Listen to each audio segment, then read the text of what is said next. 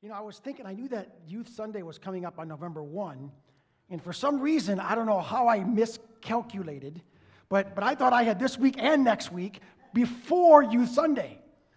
And that's not true, because next week is Youth Sunday.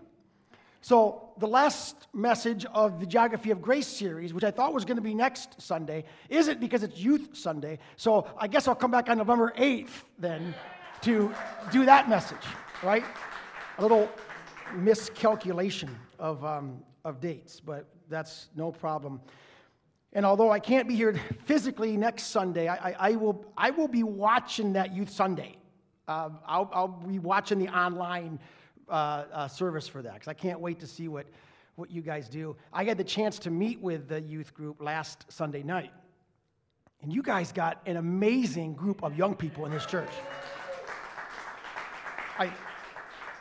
I'm a youth pastor at heart. I kept saying, if I could just be a youth pastor my whole life, that's what I'd love to do. And I argued with God because that's what I wanted to do. And, and some people get that privilege. I just, I wasn't one of those blessed to do it directly. I, I train a lot of youth workers now all over the world that are doing youth ministry. So when I get a chance to be with some young people, I grab it. And boy, what a gift last week to just sit with your youth and to hear their hearts, their maturity, their questions, um, the way they're engaging, the reality of what you're involved in right now, of navigating as a church, and I, I couldn't have been more blessed by by that time with them. So um, you can be proud of of what God is doing in them and um, and uh, the work there. It's just great. Hey, last um, last weekend we had the chance to stay at the sprawling Collins Estate. Um, which uh, some of you knew about, and um, I have two things to confess from last weekend. We stole something.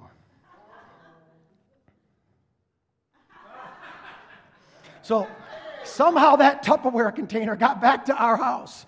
We didn't do it purposely, but but there's the return of the Tupperware container.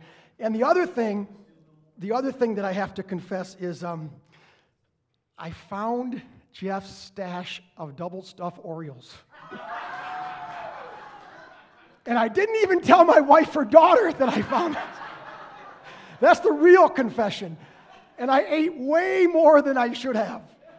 I love double-stuffed Oreos, and I hadn't had them in so long, and I found them in a cabinet underneath another, and I'm like, oh my.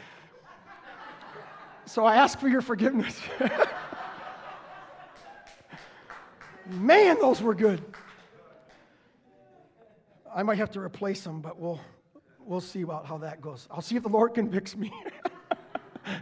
Or if I can just receive the extension of grace from, from John. And for us baseball fans, did you see that game last night? If you don't care about baseball, just give us one second to revel, because that will go down in history as one of the best World Series games in the history of the World Series. It was absolutely phenomenal. And the Rays pulled out the bottom of the ninth inning and won. Um, so it was an incredible game. The series is now at two two. And um, I didn't grow up here, but I'm reveling in my hometown team right now in the World Series. So that was such a gift to be part of. Well, I uh, it was mentioned that I have like a like a lot today, and that's kind of true. Sorry, um, I see my clock, and I'm going to honor that, but. Last week I mentioned to you for uh, for prayer by way of, you know, we've been looking at these different parts of the world outside of the U S just for a moment, and then joining in prayer with Beirut and Manila and Port-au-Prince and Guatemala City and Delhi and India and women who have been disappearing during the quarantines in different places of Latin America and the Dominican Republic, and last week Nairobi, Kenya. And I said, pray for me, because this last Sunday I said Thursday and Friday of this week, the ones that just passed, I was part of a consultation set by our hub in South Africa. It was a consultation on the theme of, do we see her? And I didn't know what to expect. I mean, COVID has shut down so many things, the global pandemic, and has created such loss. But I cannot tell you some of the, I'm amazed at the resiliency and the way the Holy Spirit, like Genesis one two, right? The first image of God in all of Scripture is the Holy Spirit dancing in chaos, saying, come dance with me here, right? Hovering, hovering. That word's only used one other time in the Old Testament of a mother hen covering, covering its chicks. There's an intimacy there. The intimate dance of the Holy Spirit in the midst of chaos. In the midst of this chaos, the Holy Spirit is dancing. And H W Auden said, I know one thing and one thing only, that where grace dances, I too should dance. And so Thursday and Friday, I get a chance to dance over Zoom with hundreds of people all over the world. Um, and in fact, this is, this is a, so we did Thursday, Um, this this thing, and the, the, the Africans on the continent of Africa did it all our night. We slept during the night. They were alive and well because of the time zone change. And then at eight in the morning Pacific, eleven in the morning Eastern, we got together as the Americas, South, Central, and North America. And we began to follow the lead they had set for us the night we were sleeping during the time they were meeting. We got up and then followed track with the table they set. And after the first day, they sent me these slides so I could use them on the morning of the second day. So so these are the, the groups that were involved in the consultation from South Africa, right? So Victoria and Johannesburg. And just, I don't have time to tell you the stories behind all these pictures, but here's the folks engaging in South Africa around the consultation, around the themes, around, and I'm going to tell you the theme in just a second, as they sat there and engaged and made timelines um, of, of what's been happening during the year twenty twenty. This consultation's happened every other year for twenty-six years. It happens in August. I've physically been there twice. This year in August, it was supposed to have happened again, and of course, it got shut down because of COVID, and no one could show up in South Africa in August. So they, instead of not having the consultation, opened it up to the entire world and said, we're not going to shut down talking about what God wants us to talk about. We're going to open it up to the whole world. So look at what happens. So this is South Africa. Look at the pictures, the folks all over South Africa. And then Bloemfontein and Durban, other cities in South Africa. Here they are meeting. Look at the social distancing within that congregation there as they met together over Zoom calls, over timelines. And then the Western Cape and the Eastern Cape, also in South Africa. Here's folks pictured there uh, on the Eastern and Western Capes of South Africa.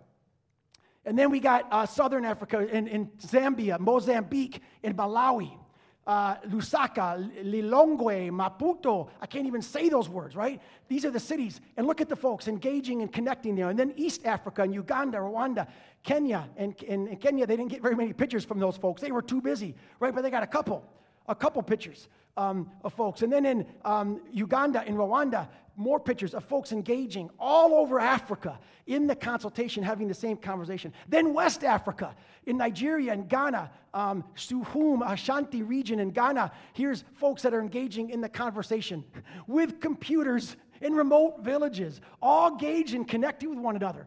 Um, and then in, in, in Nigeria, well, in Nigeria, they're having huge riots right now in Nigeria. So they weren't able to get any pictures. But even in the midst of that devastation, folks still gathered in Nigeria to be part of the conversations. And then in Douala and in uh, Abidjan, I can't say anything in French, so I'm not even going to try, right? But here, here's the folks engaging there in French. And look at, look at where they had as a meeting room to participate in a global conversation. Folks in those kind of communities engaging and connecting with one another. And then worldwide, everywhere else in the world, we gathered from South Africa, I mean from South America and Central America and North America, um, cities from all over the Americas for the Americas consultation, including folks from Manila, um, from Port-au-Prince, Haiti, from Santo Domingo, um, and, and we all gathered and had these two days of consultations. And I wanted to just share with you this little video, um, both as a way of allowing you into a tiny piece of what this experience was like, also to kind of recap our sermon so far in Geography of Grace, because you're going to hear these two women in Africa who are part of the keynote addresses of this conference talking about the Hagar story. You know that story, don't you? Right? And talking about Luke seven forty-four, where, where was the theme verse for this consultation. Listen, it says this. Um, then he turned toward the woman and said to Simon, do you see this woman? I came into your house. You did not give me any water for my feet, but she wet my feet with her tears and wiped them with her hair. And Simon, you never even saw her. And so the theme for this conference is, do you see her? And hundreds and hundreds of people from all over the world engaged. And here's what, here, here's a clip of the video of the opening keynote address of this time uh, with folks in Africa. Oh, I hit it again. And here we are. Do we see her? Do we ask that question? Do we see those people who are meant to be part of the city, who want to be part of the city, who've been invited to be part of the city, and yet they cannot be? Do we see her? Can we hear her? It's amazing that the story of Ishmael, the name Ishmael says that God hears. So God hears Ishmael, and he sees Hagar. And Hagar says, you are God who sees me. She has the, the courage and the ability to name God, because not is God seeing the story when she mistreats Sarai, but God sees the story before this, and he sees the story afterwards. And so what is it that we see when we see the city? Thank you.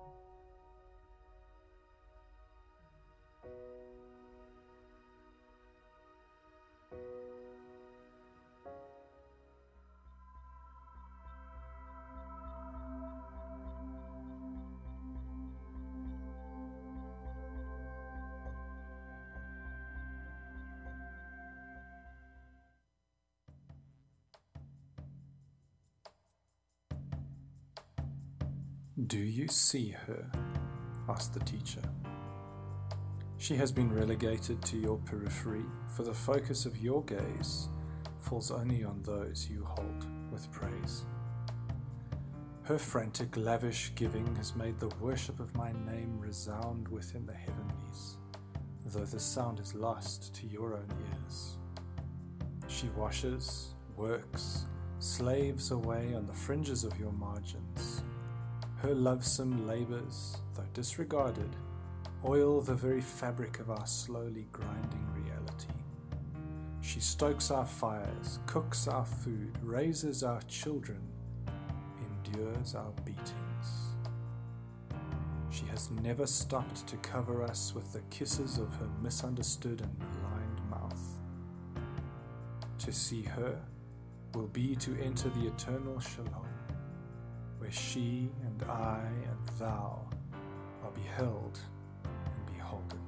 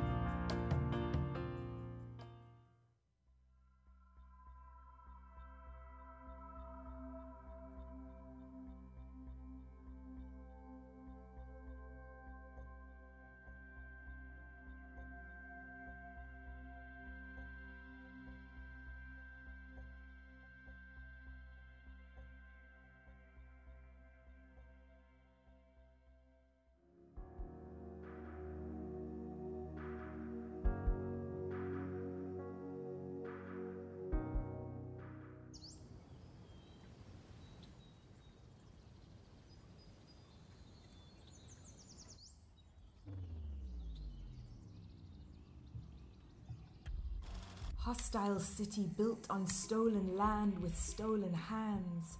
How dare you label attempts to create sanctuary as illegal? Homemaking is revolutionary in the system born of displacement.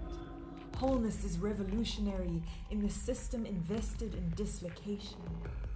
Keep fighting to make home. Keep fighting to be whole. It doesn't seem possible, but perhaps a day will come when home and wholeness are no longer forcibly removed. A day where they shall build houses and inhabit them. They shall plant vineyards and eat their fruit. That that reality of which the prophet Isaiah long since dreamed. But in the meantime, do not forget, your very breath is resistance. Your very presence is protest. In this world telling you your life does not matter, the defiant drumbeat of your heart is bravery. Your very being is courageous. So whatever they say, breathe the air like it was yours. Take up space like it was sixteen fifty-one. If you have the strength, go on and build. And if, when they have done their worst, you still have strength, if you still have breath, build again.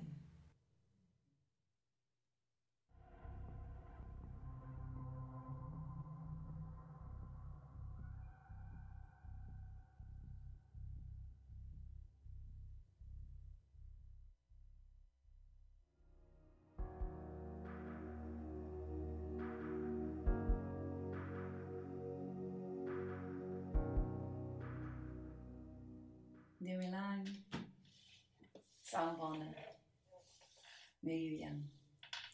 I'm Coletta Roberts, a daughter of many nations.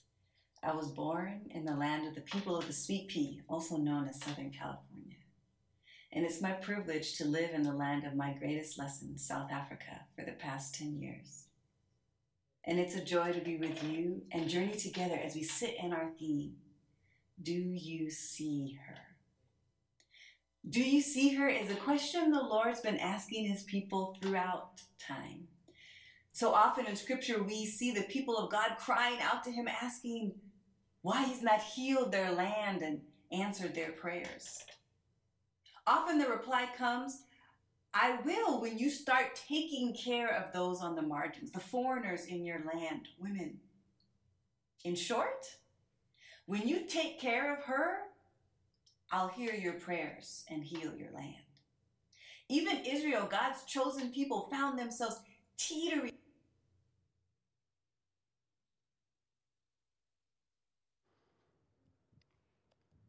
Okay.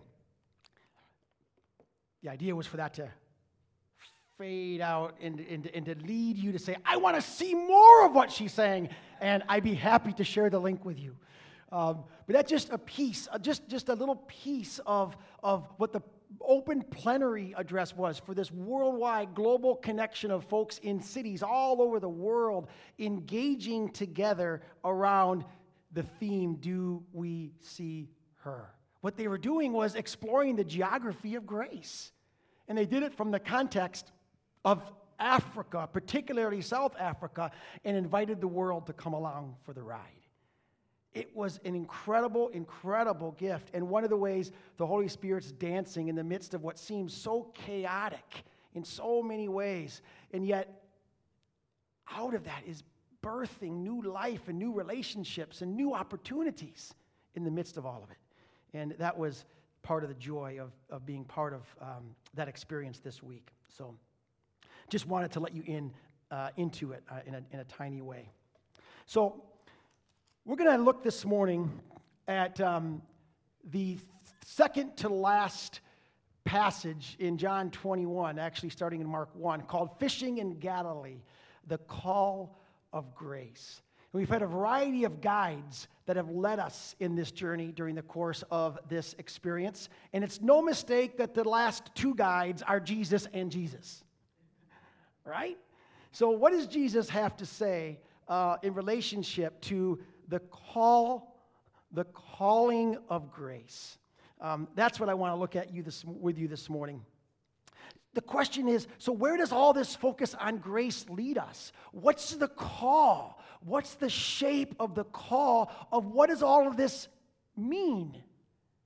So what after however many weeks that I don't even, I can't keep track of it. How, a lot of weeks of looking at grace from a variety of different lenses, from a variety of different guides and, and guideposts. So what does all of it mean in the practical reality of how we're called to live our lives? And to be able to take a look into that focus on grace, where does that call us? What is the vocational reality of what all this means for us? Um, I, I, I want to start in Mark chapter one to set the context for John twenty-one, where we're going to spend our time.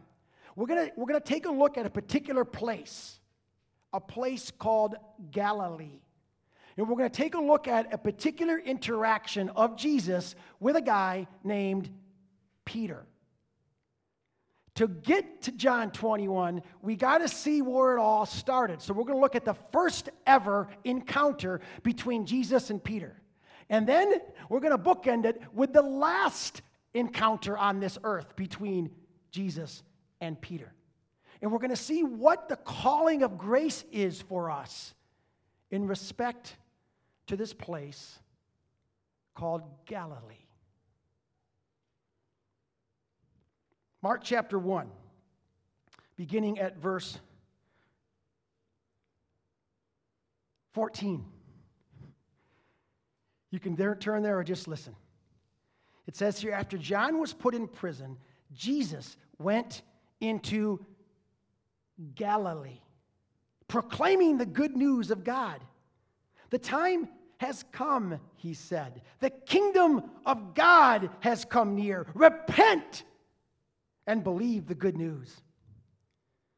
As Jesus walked beside the Sea of Galilee, remember that because that's where Jesus first met Peter, and it's no mistake that that's where he last talked to Peter, the beginning and the end of their interaction. As Jesus walked beside the Sea of Galilee, he saw Simon and his brother Andrew casting a net into the lake, for they were fishermen, and that's what fishermen do. Come follow me, Jesus said, and I will send you out to fish for people. At once they left their nets and followed him. When he had gone a little bit further, he saw James, son of Zebedee, and his brother John in a boat preparing their nets. And without delay, he called them too. And they left their father Zebedee in the boat with the hired men, and they too followed Jesus.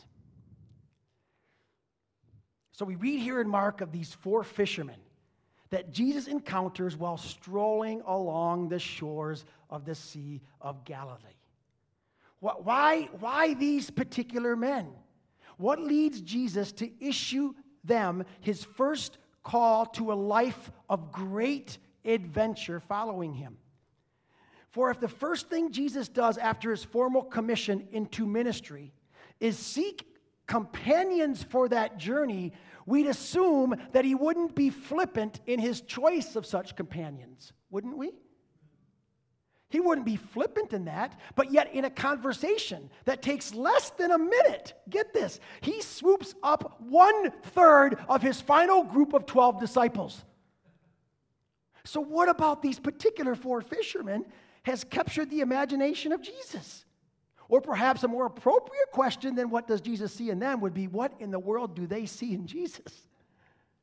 That they would leave their vocational trade, their livelihood, immediately and follow this guy named Jesus. What, what do they see that compels them to do that? Should they not Should they not at least consult with their family and their friends? Should they not have a talk with their wife, for heaven's sakes, before embarking on a life-changing adventure? Or perhaps a designated period of discernment, maybe, regarding the possibility of such a radical life change? Or, or maybe they should have discussed it with a spiritual director, or at least, at least taken time to pray about it. You know, you know that statement you make to someone that asks you to do something? And you're like, I ain't doing that for nothing. And your answer is, well, let me pray about it. So that then you can go and say no and blame God. Right? You, you, you know you've done that, right? I'll, I'll pray about it. You've already said in your mind, you are not doing that, right? But you will pray about it. And then you can say no, and you have God's authority in your no, right? Shouldn't they have at least said they'll pray about it? But our text tells us that these four at once left their nets, and followed him. And I, I don't know about you, but I'm left somewhat confused as well as inspired by their response to immediately, and perhaps irresponsibly even, leave net, vocation, and family to follow this guy named Jesus. And you might think, okay, this is a good passage for a missionary to preach, right? Who, who heard the call of Jesus with his family back in two thousand, whatever it was, and um, two thousand three, I guess it was, and, and my wife and our kids, we heard God's call, and we left everything in Philadelphia. Uh, we sold everything that wouldn't fit into four, no, eight suitcases, because back then you could take a seventy-pound suitcase per person. So we took seventy pounds in four, we had four people, we took eight suitcases and sold everything else. And thought, we're just going to go for about a year or two um, to Guatemala, maybe three, um, and then and then we'll, you know, figure out what's next. And we left, we left our nets on the seashore and, and went to go serve on the mission field in Guatemala. And you might think, well, that's great. And so if I don't have that same calling, I'm just not quite as good a Christian as Joel and his wife were and their family. Or I'm not, I'm just not, if I was really in tune with Jesus, I would leave my nets and leave everything that I know is comfort, and I would just go to some place in Africa and serve Jesus there.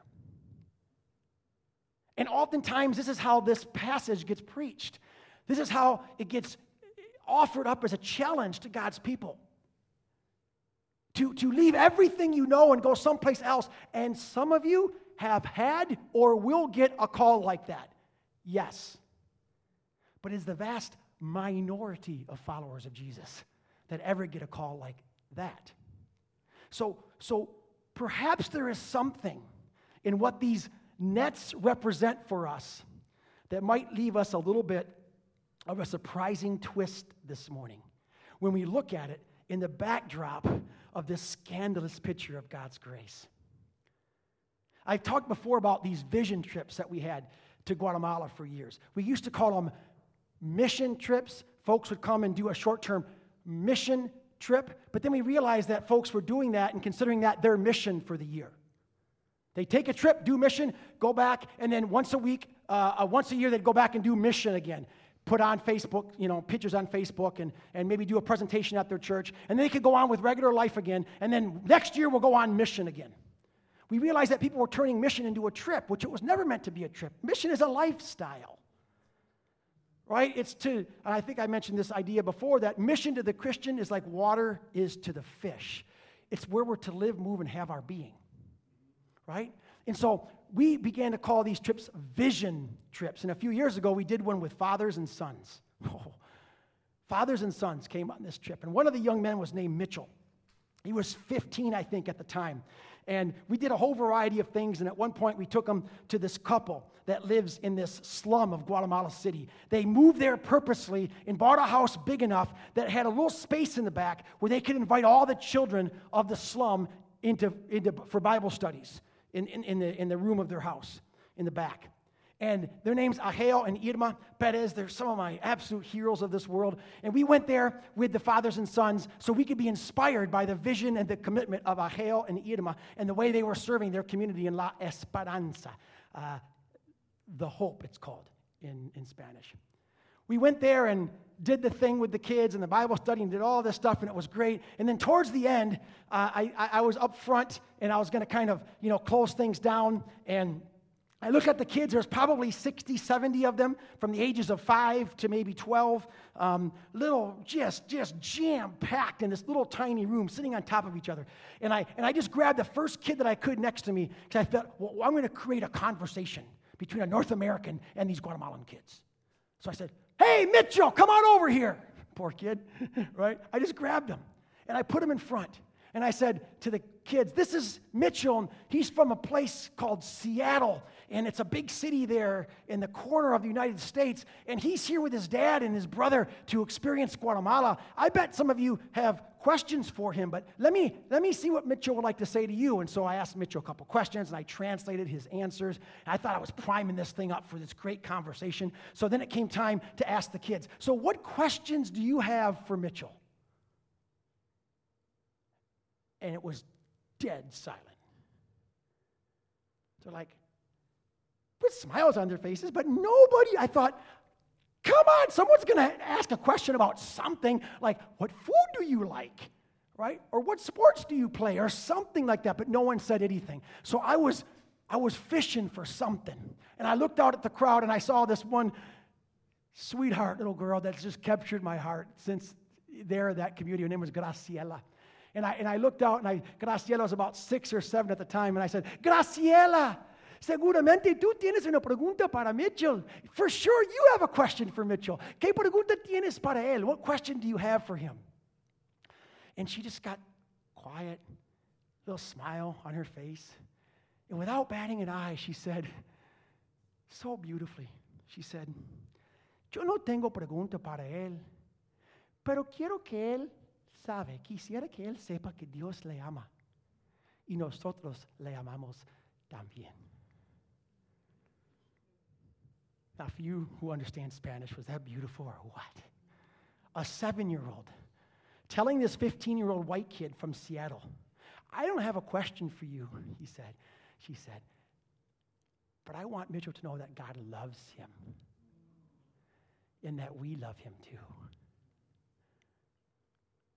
Do you know what that did to that fifteen-year-old kid who had left Galilee? He had left his home. He had left everything he understood to go on a trip so he could be a blessing to little brown kids in a country he'd never been before, in a language he couldn't speak. And he went there to be a blessing to them, and what he received was a vocational calling from a seven-year-old missionary in Guatemala saying, God loves you, and so do we. Go live your life in the reality of that love. In Galilee, where you came from.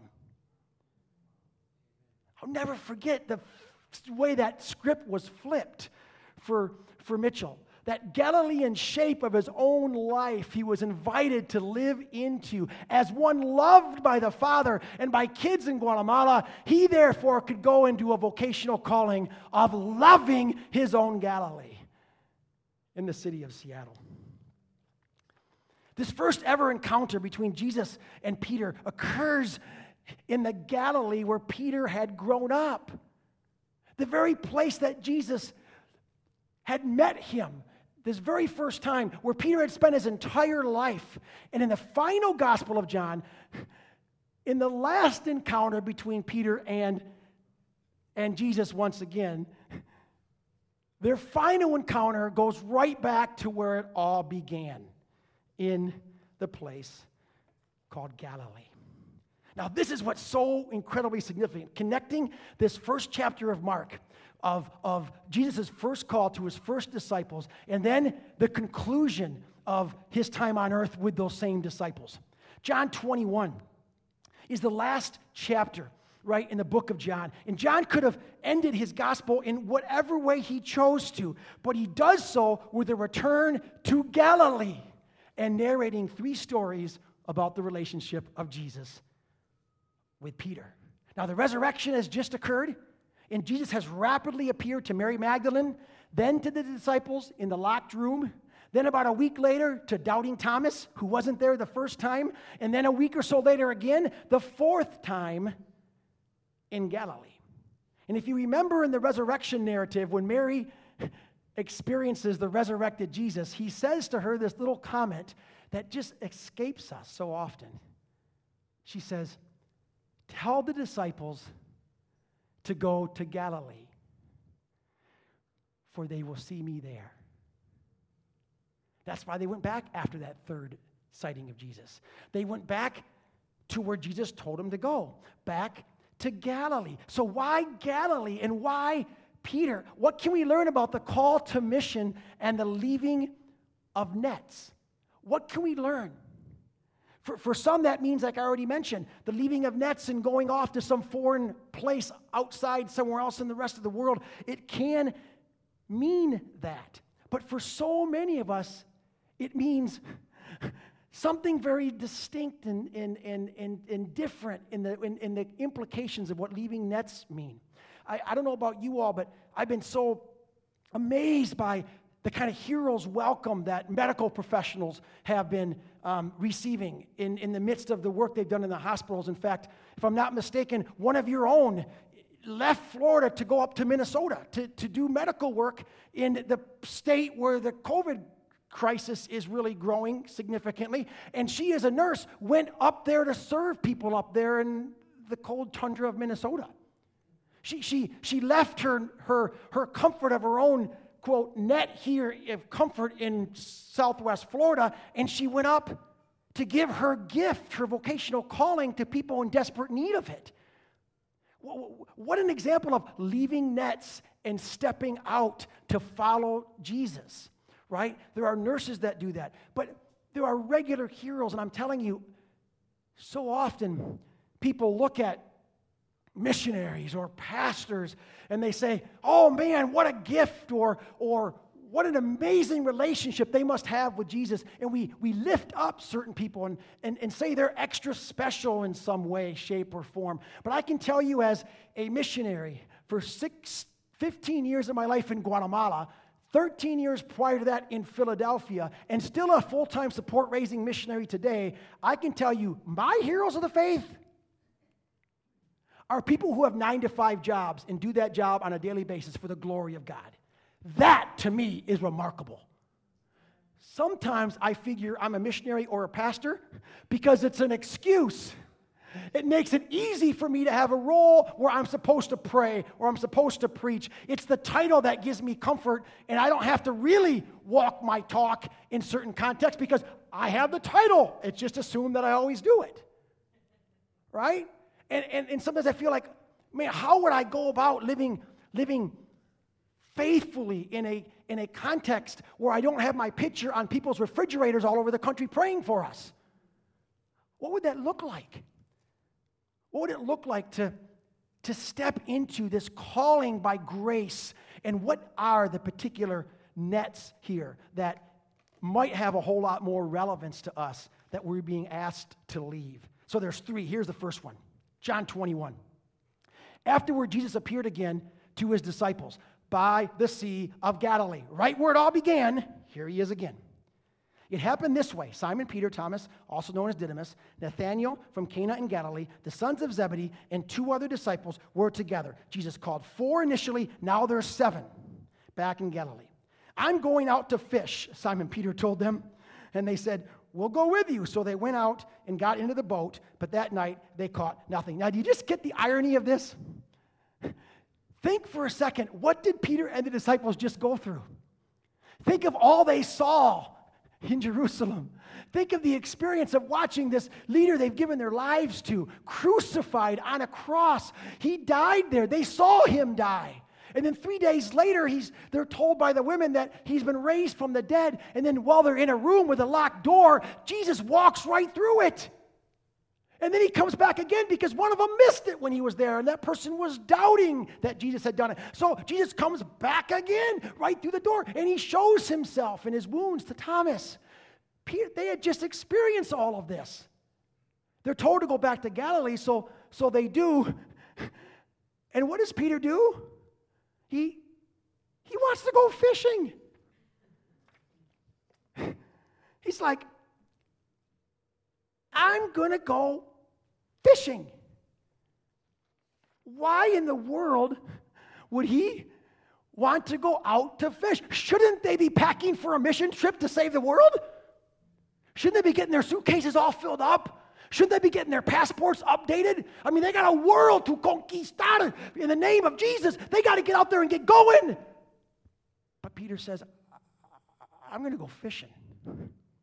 After three years immersed in the company of Jesus, the drama of all of those years, the adrenaline of the resurrection week, with all of it coming to a personal focus on Jesus, breathing his own spirit into them and ordaining them to continue his words and his acts, what are they going back to Galilee to do?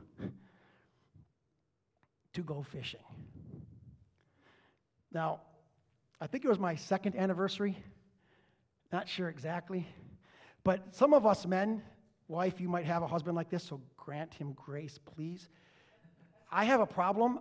I'm very sentimental on things, um, and one of those things I'm very sentimental with are T-shirts, because they have memories. Oh, I got, I got a witness, huh?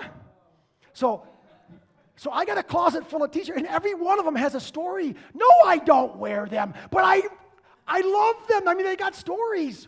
So, so look at this one. This is, I think, on our second anniversary in Mackinac Island up in Michigan. And it says here, Jesus said, go fishing. He said nothing about fixing the sink, mowing the lawn, walking the dog, painting the house, um, I can't read it, uh, washing the dishes, uh, cleaning the garage, or weeding the garden. He simply said, go fishing, right? So I'm like, honey, I'm just doing what Jesus tells me to do, right? That, that's what that's what Peter, Peter's caught up in this trap, right? He's, he's, he's just going fishing. What in the world is going on? But there's something about the understanding of going back to Galilee, the place they knew, the place where they had grown up. And what do they grab a hold of? The thing they've always done. What they knew to do, they did. They weren't on some exotic, brand new escapade of some crazy. They were asked to live in to the reality of their daily life and to pay attention. The first net that Peter's being invited to let go of that I think has huge relevance for us today is the net of inattentiveness to the here and to the now. I don't know about you, but I'm always living in the past or in the future. I don't know how to occupy the present very well. Praise God, my wife does.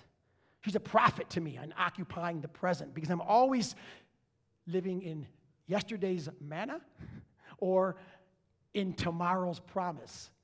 And I miss what's happening right in front of me. I miss the opportunities in my own Galilee of existence in the day-to-day reality of my life.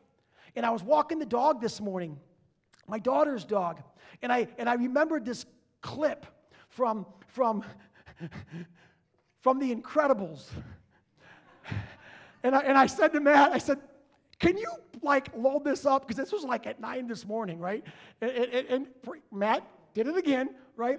Um, so where is it, Matt? Okay, so watch this clip for just a second about Mister Incredible, otherwise known as Bob. It was the Bobness of his life he refused to want to engage because he was always dreaming about the Mister Incredible part. And look at what happens in his own family. That's it.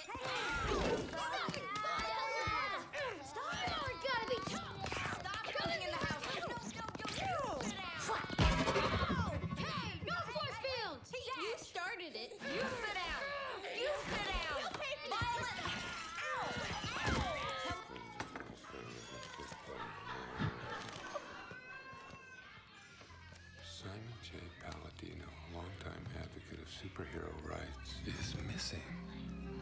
Gazer beam. Bob, it's time to engage! Do something! Don't just stand there! I need you to intervene! You want me to intervene? Okay, I'm intervening! I'm intervening! Sister Violet, let go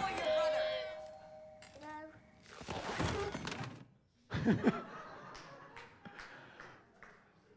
How many times have you wives said to your husband, it's time to engage? Right? And don't think it's just you wives, right? We, us men have a few things that we could encourage you to engage as well, right? The point is, right in front of you is something to be had in the Galilee of your own life. Look at your wife. Look at your kids. Look at what's right in front of you. But all you can do is dream about being Mister Incredible or in, in, in, in, in, instead of occupying the Bobness of your own life. See, there's one of the serious misunderstandings that, that sometimes develops among people like us who worship and serve together in Christian congregations is that there is a spiritual world, a Mister Incredible existence, quite different from the ordinary Bob world in which we make a living, raise our children, et cetera. And so it's a struggle to keep our minds on God when we have taxes and diapers demanding our attention. And there's that net of inattentiveness, leaving it aside in order to fully lean into following Jesus into the Galilee of our Monday morning, of our Tuesday, of our Wednesday, of our Thursday. So Peter led his friends out of the holy city of Jerusalem, the religious center, the holy, sacred place where all they thought would happen was supposed to happen, but it didn't, and so they went back to the country they grew up in, their Galilee, their home and their workplace. And there seems to be an instinct here for the local and for the ordinary, a sense that if they were going to assimilate and live this resurrection life, the life after the resurrection of Jesus, they had to start out in the place they knew best and do the work that they knew best. That's why these seven former fishermen went out fishing that night. They needed an immersion into ordinariness. They needed to grasp the bobness of their worlds instead of trying to imagine and daydream about the Mister Incredible stuff.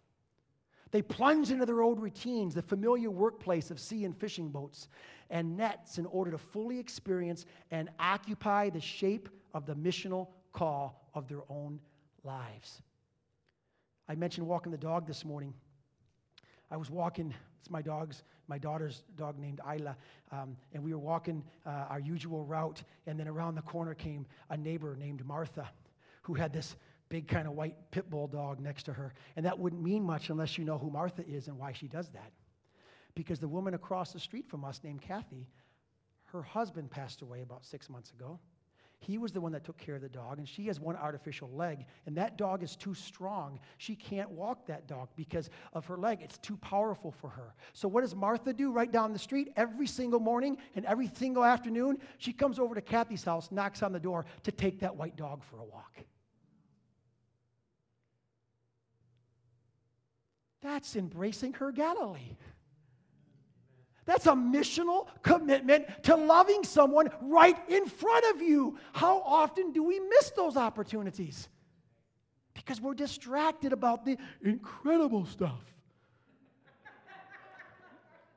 Listen to this poem by Mary Oliver. I love, I love the poetry of Mary Oliver. Listen to this. It's called Messenger. She says, "My work is loving the world. Here the sunflowers, there the hummingbird, equal seekers of sweetness. Here the quickening and the, here the quickening yeast. There the blue plumes. Here the clam deep in the speckled sand. Are my boots old? Is my coat torn? Am I no longer young and still not half perfect?" Get this, listen. "Let me keep my mind on what matters, which is my work, which is mostly standing still and learning to be astonished." When's the last time you got up and just stood still and was astonished by the goodness and the grace of Almighty God? And allowing that to be what catapults you into the missional opportunities of each day in front of you. There's a, there's a farmer, a dairy farmer named Johnny Westra, and I was in Iowa, and he had us come and cover his silage pile. Anyone know what a silage pile is? Okay, I never understood a silage pile. But in the fall, they get all the, the, the, the hay and stuff for the for the dairy cows, and they put this huge pile, and they got to cover it with tarps, with tires on top of the tarps to keep them from blowing away. And it's a community thing. The whole community comes out to, to cover the silage piles. Um, they can bless one another because it's got to get covered before the snow comes. I, there's a whole world I never knew existed, northwest corner of Iowa. And we were there covering the silage pile. And when it got done, Johnny said, "Hey, I want to give your family a little tour of my dairy." And so we walked around, and my daughter was young, and she just loves, loves animals. And I remember walking around, and she was taking us in, in the different spot, and we got to the room where the calves were, the, ba- the baby calves, um, and they could hardly stand. They were waddling there in the room, and, and they and, and, and they had to get help, you know, and they were there for a while until they got sold to wherever they went. I don't understand the whole business, but but he was walking around and and sharing us all about his dairy, and he was doing it with like passion and excitement, and he was like jumping out of his plastic boots that he worked with because he was just, he couldn't just wait to tell us about the next thing about the dairy. And he got toward the end, and he said this in front of our family and a few others that were along for the ride. He said, "You know, this has been great for me to give you a tour of the dairy." And he says, "I'm just like Pastor Joel and his family. The difference is they do what they do in Guatemala," because we were Guatemala missionaries, and, and I do it here in, in, in the northwest corner of Iowa. And I do what I do for the glory of God, and I love it. I can't wait to get up each morning and to glorify God by the opportunity to do the work He's placed before me. I'm just like Pastor Joel and his wife, because they do it there, and I do it here, and I love it," he said.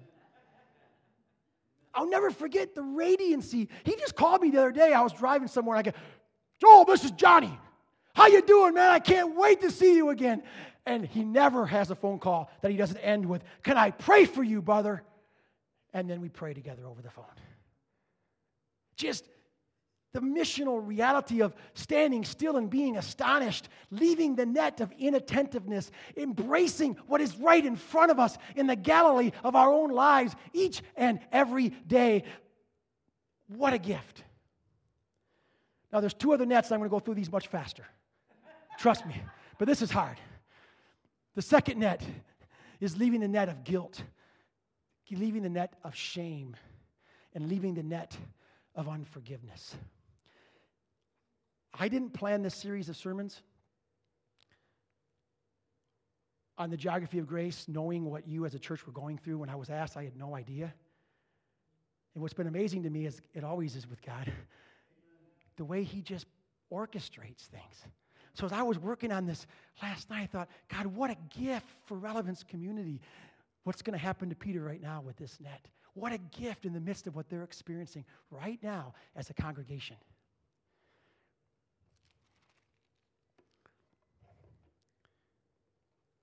Okay. When they had finished eating, Jesus said to Simon Peter, "Simon, son of John, do you love me more than these?" "Yes, Lord," he said. You, you know that I love you. Jesus, uh, I love you. Jesus said, "Then feed my lambs." Again, Peter, Jesus said, "Simon, son of John, do you love me?" He answered, "Yes, Lord, you know that I love you." And Jesus said, "Take care of my sheep." The third time he said to him, "Simon, son of John, do you love me?" Now Peter was hurt because Jesus asked him the third time, "Do you love me?" He said, "Lord, you know all things. You know that I love you." Then Jesus said, "Feed my sheep. Very truly, I tell you, when you were younger, you dressed yourself and went where you wanted. But when you are old, you will stretch out your hands, and someone else will dress you and lead you where you do not want to go." Jesus said, this to indicate the kind of death by which Peter would glorify God. Then he said to him, "Follow me."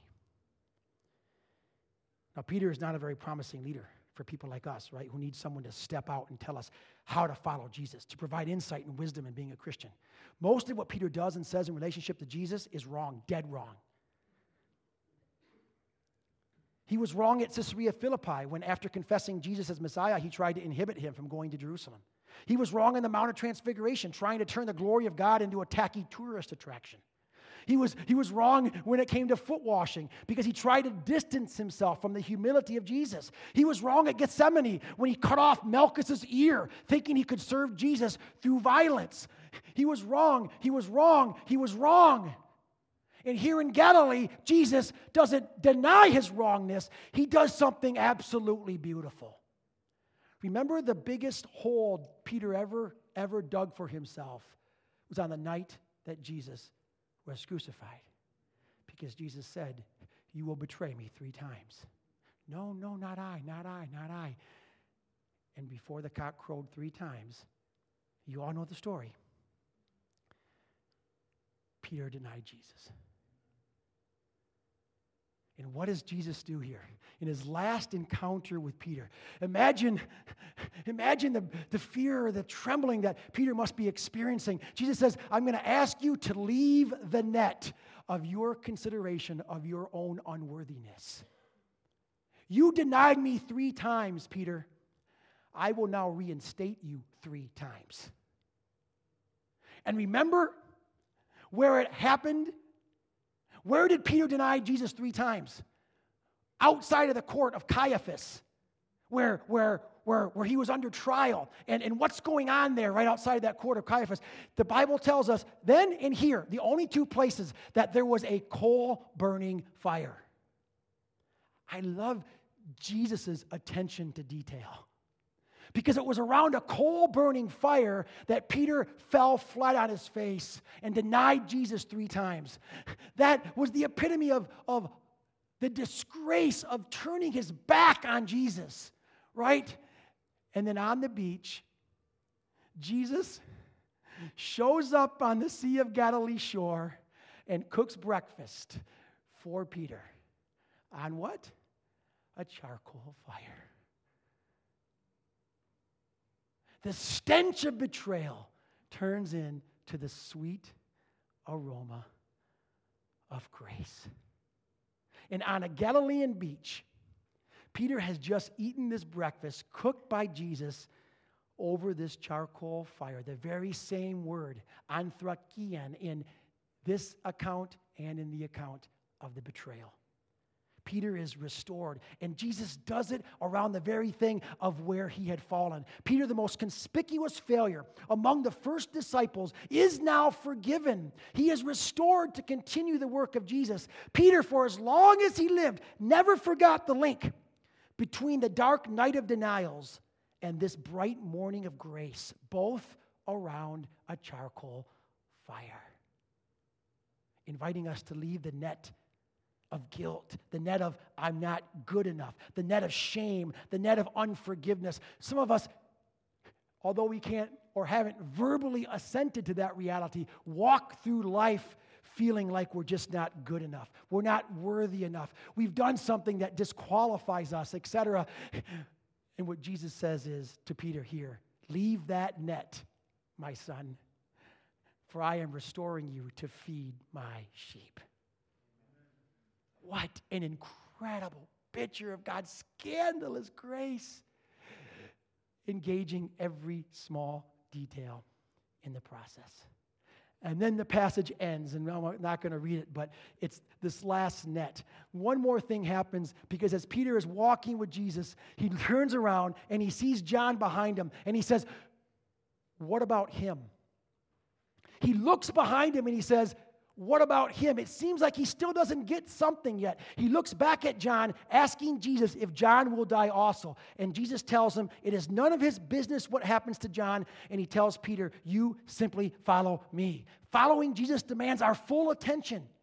And we are to keep our eyes on Jesus. The minute we start making comparisons, we lose our focused obedience on Jesus' words and his life. When we attempt to get our models of ministry from the celebrities of our culture, we obscure the uniqueness of the gospel life and the vocational shape of how God has called you uniquely to occupy your own life. When you attempt to model your models of ministry or your spirituality after celebrities or politicians or athletes or whoever you consider the other, your eyes get off of Jesus, the author and perfecter of your faith. And there's a need to let go of the nets of comparison, the nets of rivalry, the nets of looking over my shoulder to look at someone else. That's what Peter, that's what Peter's being invited to. Those are the nets that Jesus makes so clear to him to let go of. And I found this in my journal years ago, and I'll, I'll conclude with this as it brings us to our summary. Thinking about this passage, I wrote, I ask myself, well, what kind of kingdom have I been trying to build through devotion to the nets that I daily put my hands to? I wonder what the nets represent for me in my own life. How many of the seemingly altruistic decisions that I make each day are really motivated by the specific fish I hope to catch when casting my nets into the waters of self-doubt? Is the catch I seek really the affirmation of others to feed my malnourished soul? I am shocked by how often I am driven to cast nets into the sea of rivalry and comparison with others. I tend these nets amidst waves of misplaced desire that break violently on my companions' shores.